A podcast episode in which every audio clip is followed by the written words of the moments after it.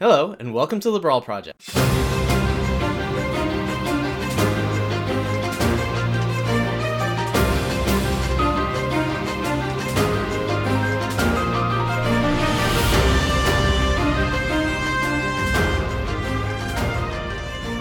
Welcome back, everyone, to the Brawl Project, the weekly podcast all about Brawl. I'm your host, Sunnyveil. I write a weekly column on Star City Games all about Brawl, also entitled The Brawl Project. Today marks the end of the Magic Arena Brawl event, where people have been able to build their own Brawl decks and play against other people's Brawl creation. In today's episode, we're going to be talking about said Brawl queue, the rise of Historic Brawl, which was sneakily introduced in an update that also launched this week's Brawl event. We'll talk about a tournament that happened over the past weekend, and spoiler alert, it was won by Oko, and Reddit is not happy about Oko. We'll get to that. And finally, we'll be going over my power rank of what I think the top 10 commanders are in Brawl right now. So let's get started. Let's talk about that Brawl queue that was introduced last. For those of you who don't know, the first time anyone got to play Brawl on Magic Arena was about a month ago, right before the release of Throne Eldraine, in what was called the Courtside Brawl event, where players were given one of the four pre-constructed Brawl decks and battled each other using the Brawl rules. Last week began the true launch of Brawl on Magic Arena, where players were able to build their own decks and then join a queue where they got to play against other people with their own creation. Unfortunately, this queue isn't a permanent fixture. It's going to be going away, well, today, by the time this podcast is posted, and the queue will be back, but only as a special event on Wednesdays of each week. However, you will be able to continue to direct challenge, and we'll talk more about direct challenge. So let's talk about this Brawl queue that we've had for the past week. First of all, I have to say it's been a ton of fun. It's been a huge breath of fresh air to be playing Brawl on Magic Arena rather than trying to play the draft format, which is being taken over by mill decks, and or standard, which is absolutely run over by Oko deck. Now, that's not to say that the queue was completely devoid of Oko, but there was a lot of diversity and creativity that I encountered on the Brawl queue. I would go as far to say that I don't even think that Oko was in the top 5 most popular commanders that I ended up facing. There were the really strong Golos and Torbrand decks that you might expect, but also there were a lot of much more creative decks. For example, I encountered a lot of Yarok the Desecrated or Niv-Mizzet Reborn, two cards that you really just don't see constructed. They aren't known as being standard powerhouses like Oko or Golos or Torbrand. Now, those of you who have been following me know that I've been making a ton of Brawl decks and coming up with as many strategies as I could with the release of Brawl in mind. But even so, I saw a number of decks this past week that I just truly wasn't expecting. Some that really impressed me include the Royal Scions, which benefits both from effects that capitalize on having higher power, such as Kranko, Tin Street Hooligan, but also cards that care about drawing a second card in a turn, such as, I think it's called Ironcrag Pyromancer. It says when you draw your second card of your turn, deal 3 damage to any target. And it even capitalizes on synergies that care about discarding cards, such as Glintorn Buccaneer, or even Bag of Holding. So I was really impressed by the Royal Scion. Another one that impressed me is Ayara, First of Locthwain, which has a draining ability anytime a creature enters the battlefield, a black creature enters the battlefield. And when I saw this card, I thought that its sacrifice effect and sacrifice a black creature in order to draw a card. I thought that that was going to be the main selling point of the card, but it turns out that those pings really add up and you can kill someone pretty quickly with just lots of black creatures with an Ayara out. And then the third one, perhaps the most surprising to me, was Syr Faren, the Hengehammer. This deck was playing a lot of cards that I thought should never see either a constructed or limited deck. It basically took all of the 1/1s for 1 it could, including like Gingerbread, but also Inquisitive Puppet, and just followed it up with Syr Faren and then a bunch of pump spells, and before you know it, you're dead. So that was something that when I saw Syr Faren and my opponent's first couple plays, I thought that it was going to be no problem, but boy, was I impressed by this deck. It's got a lot more legs than I give it credit. Anyway, so there were a lot of really cool decks that I saw, and I'm sure everyone else saw, and it was a lot of fun just playing against the other creations that other people had. The event itself was nice. I mean, if you won up to 5 games, you would get Brawl Precon exclusive cards with a neat little card style to it, and generally it was just a pretty low pressure, low investment event that I really enjoyed. I certainly sank a lot of hours into this event, and I know that a lot of other streamers did as well. There were a lot of of statuses on Twitter that just said, Brawl is fantastic, let's make it a permanent fix. And I would love to see that happen. Maybe with the data from this event, they'll come around to realizing that people really want to brawl and that they should make this a permanent fixture if they want people playing on their game. So we'll give the folks at WotC some time to look at the data from the event and see if they want to change their plan of only having Brawl on. Alright, so something else that came with last week's update is the ability to play Historic Brawl. A lot of people were asking if you play Historic Brawl on Magic Arena, and I told them that there were no plans for it yet, but I was mistaken apparently. Without any fanfare, and this is a bit strange, they added the capability of challenging friends to what's called Friendly Brawl, but it's really Historic Brawl. Any of the cards that are on Magic Arena are legal. You can play this in direct challenge. In fact, any direct challenge default. With the Brawl queue, this event coming down, effectively the format is just going to be Historic. And let me tell you one thing, Historic Brawl opens up an entirely new world. You have twice as many cards to work with, which means that in a singleton deck, you just have so many more options. In fact, according to Noxious, the MTG streamer and YouTuber, it's the most fun on Arena. Now, as daunting as it is to build a Brawl deck, it's even more so to build a Historic Brawl deck just because of the number of options that you have when building this deck. So what I did is I asked around the Discord, the Brawl Project Discord, for people's decks and saw if anyone wanted to share, and I compiled them and made a Reddit post on them. Please check it out if you're interested in seeing what other people have come up with for Historic Brawl decks, and you can use it as a launching pad for your own creativity format. Now, of course, if you want to play Historic Brawl, you're going to need someone to play with, and the Brawl Project Discord is the perfect place to find other people to play Historic Brawl with.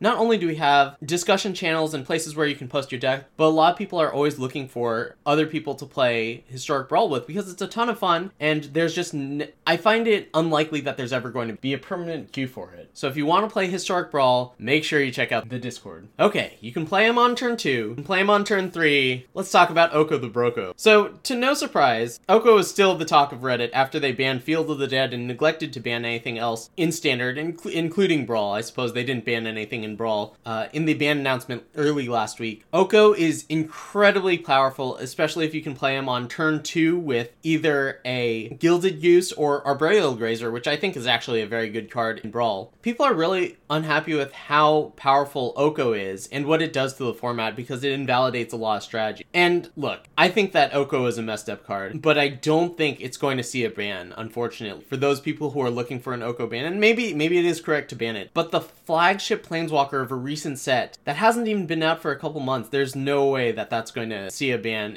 at least in my mind. If I'm a company that's making product, I can't imagine Oko ban. So we're just going to have to live with it for a while. There was a Brawl tournament this past weekend, and to nobody's surprise, Oko took it down. It was actually a really interesting build of Oko, not exactly what I would expect. The tournament was won by Magic Arena user Droideka, and it featured a really low to the ground build of Oko. The only cards that cost 5 or more have an X. There's no mass manipulation card that a lot of people are playing. The only cards that cost 5 and more in this deck are Nissa, Rolesk Apex Hybrid, Cavalier of Thorns, Beanstalk Giant, and the Giant Henge. And you can argue that 2 of those might not cost 5 to begin with. It's playing early drops such as Benthic Biomancer, Crawl Harpooner, and it even plays Neo. It doesn't have the counterspell suites that you see in a lot of Brawl decks, opting rather for the more aggressive options, Essence Capture and Frilled Mist. At first I was confused when I saw this deck list, but then it started to make a lot of sense. In a world where there's a lot of Oko, I think that you want to be able to pressure Oko as much as you can with your early plays, and while the field wasn't entirely dominated by Oko, it would make sense that there would be a lot of Oko players, and this deck would fare well in the mirror. So is this the best build of Oko?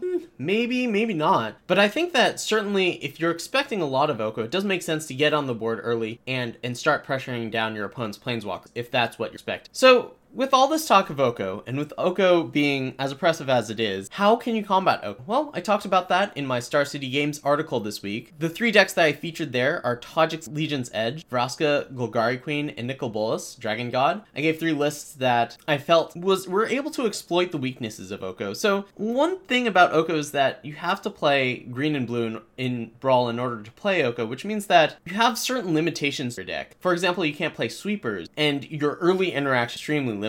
If you go really wide against it, like with Tajik, perhaps a pressure Oko down and make it so that the opponent's commander isn't affected. If you play Vraska, you can kill Oko anytime because her -3 ability allows for that. Or you can just play resilient threats that don't really care about Oko's ability. For example, Planeswalkers, which are heavy in the Vraska decks, tend to do pretty well against Oko if you can protect. Also, Vraska is able to capitalize on having permanents that aren't full by sacrificing draw cards. Finally, the Nicol Bolas Dragon-God deck aims to just defend against Oko and then eventually grind out card advantage with Nicol Bolas Dragon God, because the Oko decks are limited to just the threats that green and blue can present, which you can answer with the appropriate suite of black removal. So check that out. It's on starcitygames.com for a few ways of possibly answering Oko Thief of Crown. Also, I'd like to point out that people on Reddit are very high on suggesting just conceding when you play against. If you're playing just for fun and you're not having fun, you can just concede. That is an option. All right, let's talk about my power rank of the 10 strongest commanders in Brawl right now. This is my evaluation of the format after just a week of playing it. And while I did ask around the Discord for what other people thought, the more people that have input on this, I think the more accurate it is. So be sure to let me know what you think of the power rank and how you would change it if it was up to you to create a power rank of the top 10 commanders in Brawl right. There are a lot of powerful commanders in Brawl right now, and while I think these 10 are perhaps the most powerful, that doesn't mean that the commanders that aren't on here are not viable. For example, one of my favorite commanders is Tajik, Legion's Edge, who doesn't crack the top 10. All right, let's get down to it. Coming in at number 10, we have Ashiok, Dreamrender. Ashiok's little-known clause of preventing other players from searching their libraries actually does come into play a fair amount in Brawl, especially with how popular Golos. Now, that being said, Ashiok also is one of the better options for a Dimir deck, whether you're planning on going control or mill or even reanimator as I do. You can have Ashiok target yourself with its -1, fueling your graveyard for potential synergies and or reanimation target. But especially in Brawl, where the aggressive decks aren't quite as efficient and people tend to draw a lot of cards, turning Ashiok loose on your opponent and trying to mill them out is actually a pretty viable strategy. A potent too. There are certain commanders who can't beat Ashiok. So that's number 10. Number 9, we have Judith the Scourge Diva. I think no one's surprise, playing a lot of small creatures, and then Judith makes a very difficult board to combat. She just pushes a ton of damage early on. At number 8, we have Niv-Mizzet Reborn, the 5-color commander who can draw a ton of cards. I haven't seen the full 10 cards. Most of the time when I see Niv-Mizzet played, it's cashing in for a good 3 or 4 cards, and what's great about it is that there are enough multicolored answers format that you can play a nice controlling deck with, answering what your opponent does with the cards in hand, and then using Niv-Mizzet to refuel that hand. Plenty of gas and take over the game. Very powerful. Even one that isn't considered for standard play. Coming in at number 7, we have Domri, Anarch of Bolas, Gruul commander. I don't think anything fancy happens with Domri, much like Judith, but giving the bonus to all the creatures, adding a little bit of mana, also allowing for the occasional removal with Domri's -2. This is the 3-mana Domri, by the way. Gives it a lot of utility makes it really useful for the Gruul decks to just really bash a ton of. You also get some really nice cards for being in Gruul. Two that come to mind are the Gruul Spellbreaker and Thrash and Thread. Have both been very impressive. Coming in at number 6 is Garruk, Cursed Hunt. Very powerful planeswalker. Does an okay job of protecting itself, but I think one of the bigger draws playing a Golgari deck with Garruk is that you have access to the most powerful card in the format, one of the most powerful cards in the format, Casualties of War. If anyone has played with or against this card, you know it's absolutely sick. In Brawl, a lot of the time, you get to kill a planeswalker, kill a creature, kill their arcane signet, and a land, and if you're lucky, you get an enchantment on top of it. I have a gif on Twitter of selecting all 5 modes of Casualties of War, and it's really satisfying. In any case, I think this might be one of the best cards in Brawl, and not a ton of commanders get access, and Garruk is one of the best. At number 5, we have Nicol Bolas, Dragon God, an excellent commander for control deck, having access to a lot of the best removal in the format, and also being a really tough to stop threat. I mean, if you play Nicol Bolas, not only do you get to answer something if there's only one threat on the board, and Nicol Bolas can answer either creatures or planes, but then Nicol Bolas starts getting up toward an ultimate that, while drawing you cards and cutting down on your opponents by making them exile a card or sacrifice. Number 4 on the power rank is Vraska, Golgari Queen. I think that Vraska is an absolute powerhouse format, not only for her ability to answer Oko. I think that is relevant. There are a lot of commanders that cost and are very powerful, but Vraska also provides a really unique effect where you can sacrifice any permanent and turn it into a card, and she gets up to pretty high amounts of loyalty pretty quickly, and it has an ult that threatens to win the game. So with Vraska, you can play a lot of cards such as Guild Globe, or Golden Egg. And these are essentially divination because they enter the battlefield and draw you a card. And then when you sacrifice them with Vraska, you get to cash them for another card. Anything that just creates additional permanence allows you to draw more cards with Vraska. And as I mentioned earlier, you also get access to Casualties of War. And there's probably going to Agaric Cursed Huntsman somewhere. So I think Vraska is the queen of mid-range decks in this format. You mix her with some resilient threats and a lot of removal, and she's really hard to... Number three on this list is Torbran, Thane of Redfell. I think a lot of people knew that Torbran was going to be very good. You just play cheap red cards for the first three turns of the game. And then on turn four, you play Torbran, and all of a sudden, all of your 1-1s are attacking for 3. Cavalcade of Calamity hits for 3 per trigger. It's an extremely potent red, and it's also pretty hard to play against. You run into some interesting situations where if you're playing the Torbran deck, you play, whatever for the first 3 turns. And then if your opponent leaves up removal on turn 4 to try to snipe your Torbran, then just play something else. And then they have to debate whether they want to use their removal on whatever the other threat you played, which is not going to be as potent as Torbran. Or if they try to wait for Torbran, in which case you can keep on developing your board. I think it leads to pretty interesting games, although oftentimes they are one-sided because Torbran just does so much damage. Curve out to Torbran on turn 4 all the time. So I don't think it's particularly close. Torbran's probably the best aggressive commander out there, and a great tool for anyone that likes playing red deck. Okay, number 2 may surprise you. I actually think that Oko, Thief of Crowns, is number 2 on the power rank. For those of you who are keeping track, you might know who I think is number 1. Oko, we've talked about how good Oko is. It's an early threat that takes down opponents' creatures. He has an absurd amount of loyalty. He can steal opposing creatures or artifacts. He's in green, where there are a lot of other powerful cards, such as Voracious Hydra, Questing Beast, Nissa. But I do think that the limitations of being locked to Simic colors prevent him from being the top dog as far as Brawl commander. Of course, if you're playing Oko, you're looking for the turn 2 Oko with either Arboreal Grazer or Gilded to get him out on, but he's not quite my number 1. My number 1 commander in Brawl right now is Golos Tireless Pilgrim. We all know that Golos in Field of the Dead was so powerful that they had to ban it in Standard, and you can do that in Brawl. You can't get multiple Fields, at least I don't think you can. You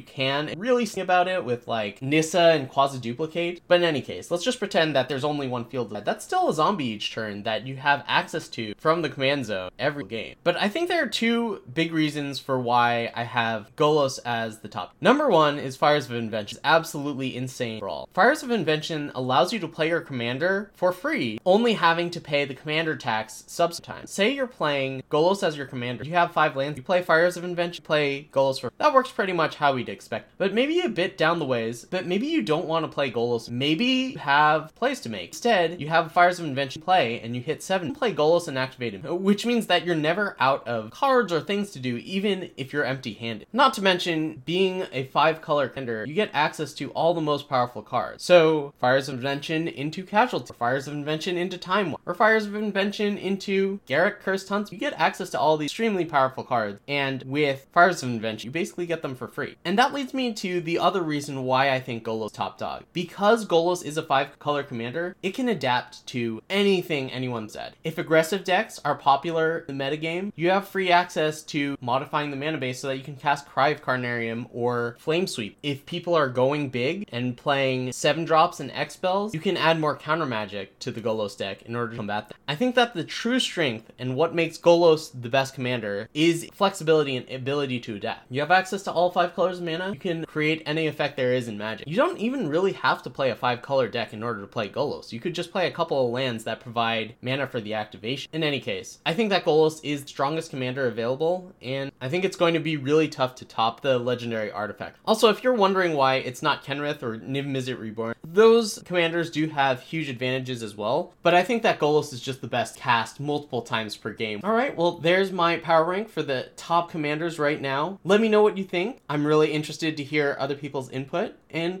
maybe we'll make this a monthly thing based on trends. Maybe I'll revisit this in December and see how the metagame is doing. Certainly when the next set comes out and we get to see what goodies Theros brings to Brawl, we'll do some reevaluation. That's it for this week's episode of The Brawl Project. Thanks for listening. I hope you have a lot of fun challenging your friends to historic Brawl battles, because really the possibilities are limitless. Okay, well, they're fine. They're limited by Magic Arena's capability. But as far as Magic Arena goes, it's probably the most limitless format you have access. In any case, I'll be back next week with not only another podcast, but my article on Star City Games will be out on Monday, and catch me live at twitch.tv/Sunnyveil Monday through Thursdays at noon, where during that time slot I exclusively stream Brawl. Also, if you're going to Command Fest Seattle this weekend, I'll be there. I'll be battling Brawl all weekend. Come say hi. I'd love to meet you. All right, thanks for listening. See you next week.